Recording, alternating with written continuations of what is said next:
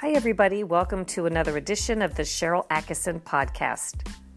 Today, we're going to look at some, I think, pretty important anti Trump media misreporting. The point isn't to pick on anybody in particular, it's to learn what the latest media mistakes in the era of Trump tell us about some badly broken journalism.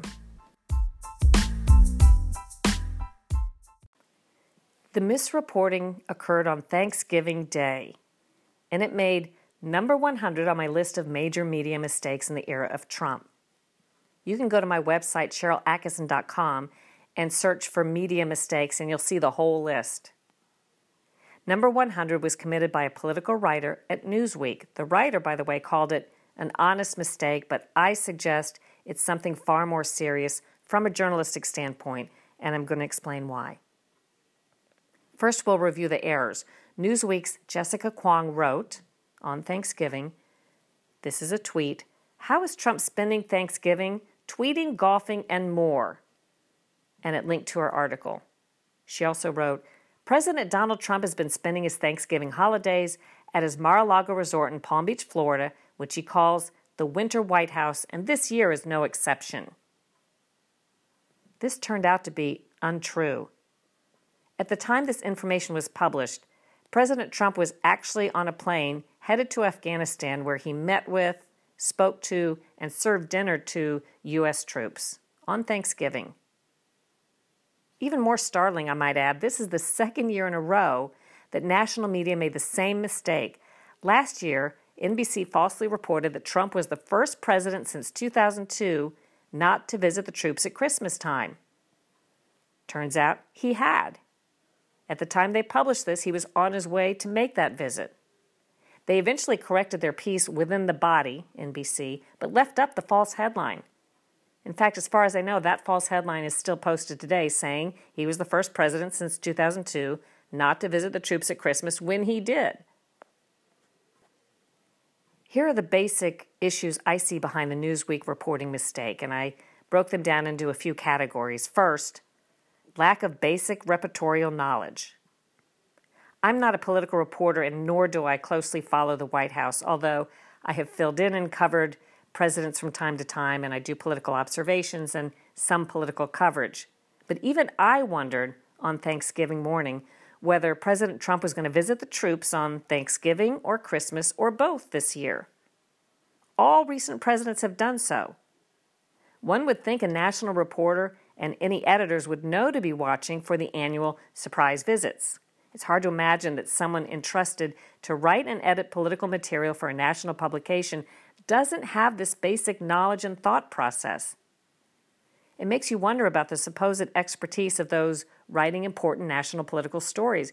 What do they really know? Do they know more than those of us who are consuming the information? Maybe sometimes they don't. All right, a second problem failure to attribute. The Newsweek article would not have been wrong and unjournalistic had the reporter, Jessica Kwong, not included her own assumptions and supposition. Or if she received the bad information from a source, she wouldn't have been wrong if she had included proper attribution, as basic standards call for. For example, if someone at the White House or someone on scene at Mar a Lago, a reliable source, had told her that Trump was golfing at the moment or was planning to golf, and she had attributed it, then she wouldn't have been wrong when it turned out not to be true. They would have been wrong, and at least we would have known the source. She could have written something like President Trump has been spending Thanksgiving at Mar a Lago Resort in Palm Beach, and resort officials or White House officials say this year is no exception. But that's not what she wrote. She wrote that he was golfing, that things had happened that never did happen. Often in today's news stories, I've found journalists have abandoned this very basic and important practice of attributing information to its source. They improperly declare information to be factual even though they don't know it firsthand to be true. This was one of the problems with the Newsweek snafu. Let me illustrate with a couple more examples. Let's say a local news reporter is on the scene where there's been a shooting and they see a police officer pick up a gun as evidence, and the cops say this gun was used by a suspect. Well, you can report as a journalist that a gun was recovered from the scene. You saw that with your own two eyes. But when you report that it was used by the suspect, you have to say, police say the gun was used by the suspect. Maybe there's a clearer case if I explain that when I was in local news, I remember reporting one time that a suspect confessed to a murder. And I really didn't know that to be the case because I hadn't heard the suspect say it. But the police told me, and I relied on the representation and didn't attribute it. Later, it turned out that was an issue. At trial, the suspect claimed he never did confess, that that was a misinterpretation or a misrepresentation by the police. So, what I should have said at the time was police say the suspect confessed to the crime. It doesn't matter how many people are making a claim or accepting that something is true. In general, you can't say it's true if it's not evidence you have firsthand. I'll use a couple of bigger examples. Russia interference in the 2016 election.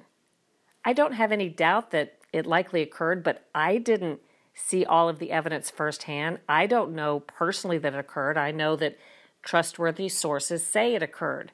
But that information, when reported, should still be attributed rather than journalists simply declaring it as if they somehow know they were like intelligence officers who investigated and discovered it. You don't know, you only know that reliable sources or sources you see as reliable say so.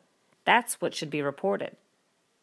Let's talk about global warming. Let's say 99.9% of journalists believe there is man made global warming, and they've talked to reliable scientists about it, they've read published studies. Still, they, the journalists, don't know that it's a fact. They simply know that reliable sources say so, unless the journalists have gone out over dozens or hundreds or thousands of years and looked at thermometers and proven this themselves.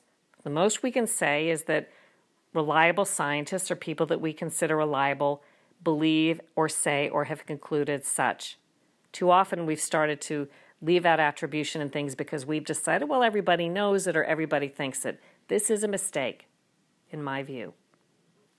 And the habit of not attributing the big things, the things that we think are obvious that everybody agrees on, I think that leads us down the slippery slope to feel like we don't need to attribute other details that we determine maybe we know or we think we know when we really don't.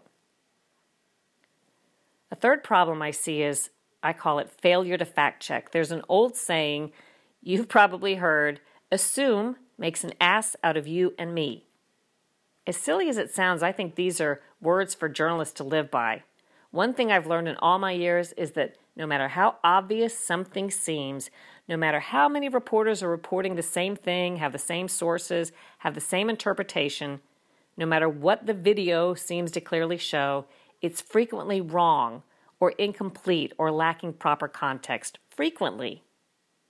That's why, when writing a news story, it's important to follow the basic journalism standard of checking your assumptions. Jessica Kwong at Newsweek should have contacted the White House to see if her assumption that Trump would be golfing on Thanksgiving was true. If they told her it was, she need only attribute that, and then, even if he ended up in Afghanistan, as he did, she wouldn't be journalistically faulted for the bad information because it would have been attributed to its proper source, the White House, not words as if coming out of her mouth directly as if she somehow knew. A fourth problem failure to correct. Although Newsweek corrected the story, they didn't really correct the story. They called it an update. They changed it from saying that Trump was golfing on Thanksgiving to he was actually in Afghanistan with the troops. That's not an update. That's correcting a fact error. That's correcting mistakes. The story hadn't changed. The story was simply wrong in the first place. But what they wrote at the end of the story, once it was corrected, this story has been substantially updated and edited at 6:17 p.m. Eastern Standard Time to reflect the president's surprise trip to Afghanistan. That's a correction. Should have been called that. And it's probably worth an apology as well. A fifth problem false information remains.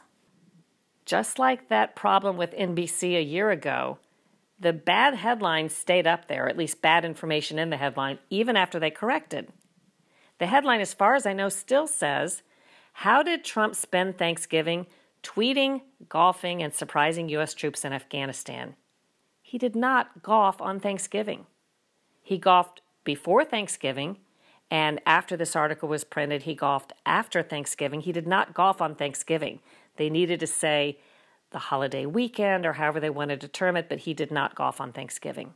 It seemed like they kind of wanted to correct their work, but not really correct their work or imply that it hadn't been so wrong. The same lessons that we've discussed here could be said of many media mistakes on my list.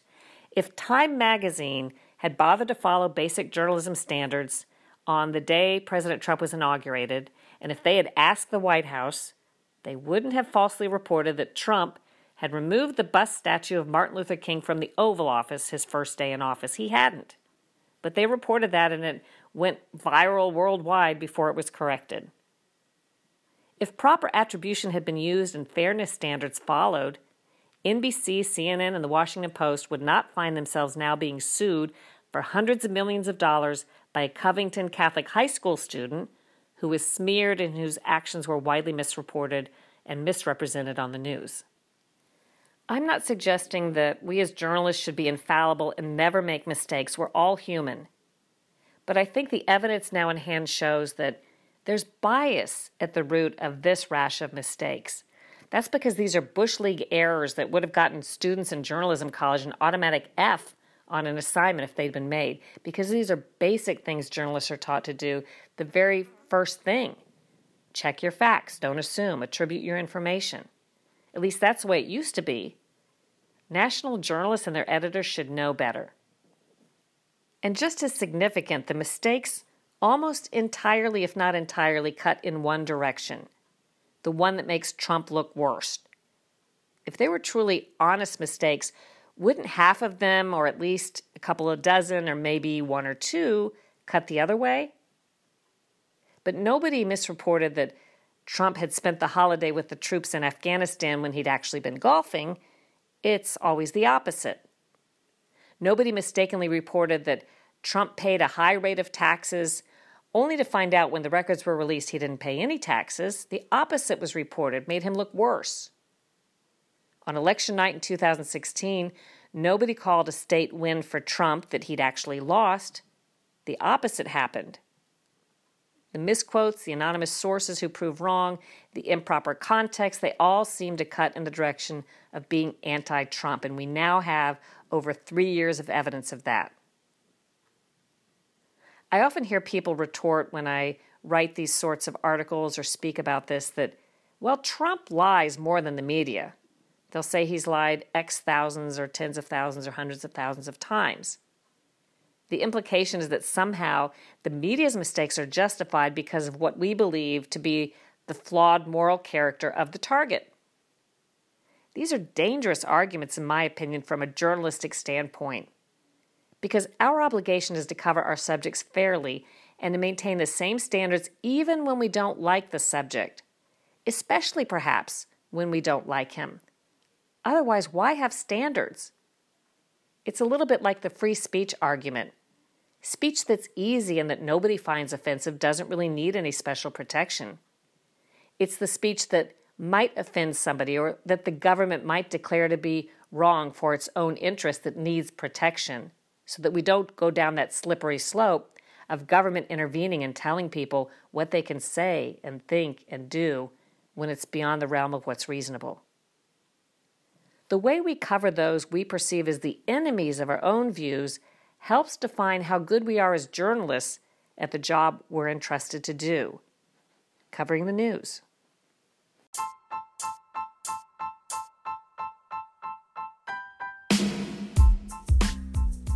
I hope you enjoyed this podcast. If you did, leave a comment, like it, share it with your friends, and consider subscribing to the Sharyl Attkisson podcast and Full Measure After Hours. Those are two of my podcasts. You can listen to them on iTunes or your favorite distributor, or visit SharylAttkisson.com and just look at the podcast tab. You can listen to them right there. Do your own research, make up your own mind, think for yourself. Thanks for listening.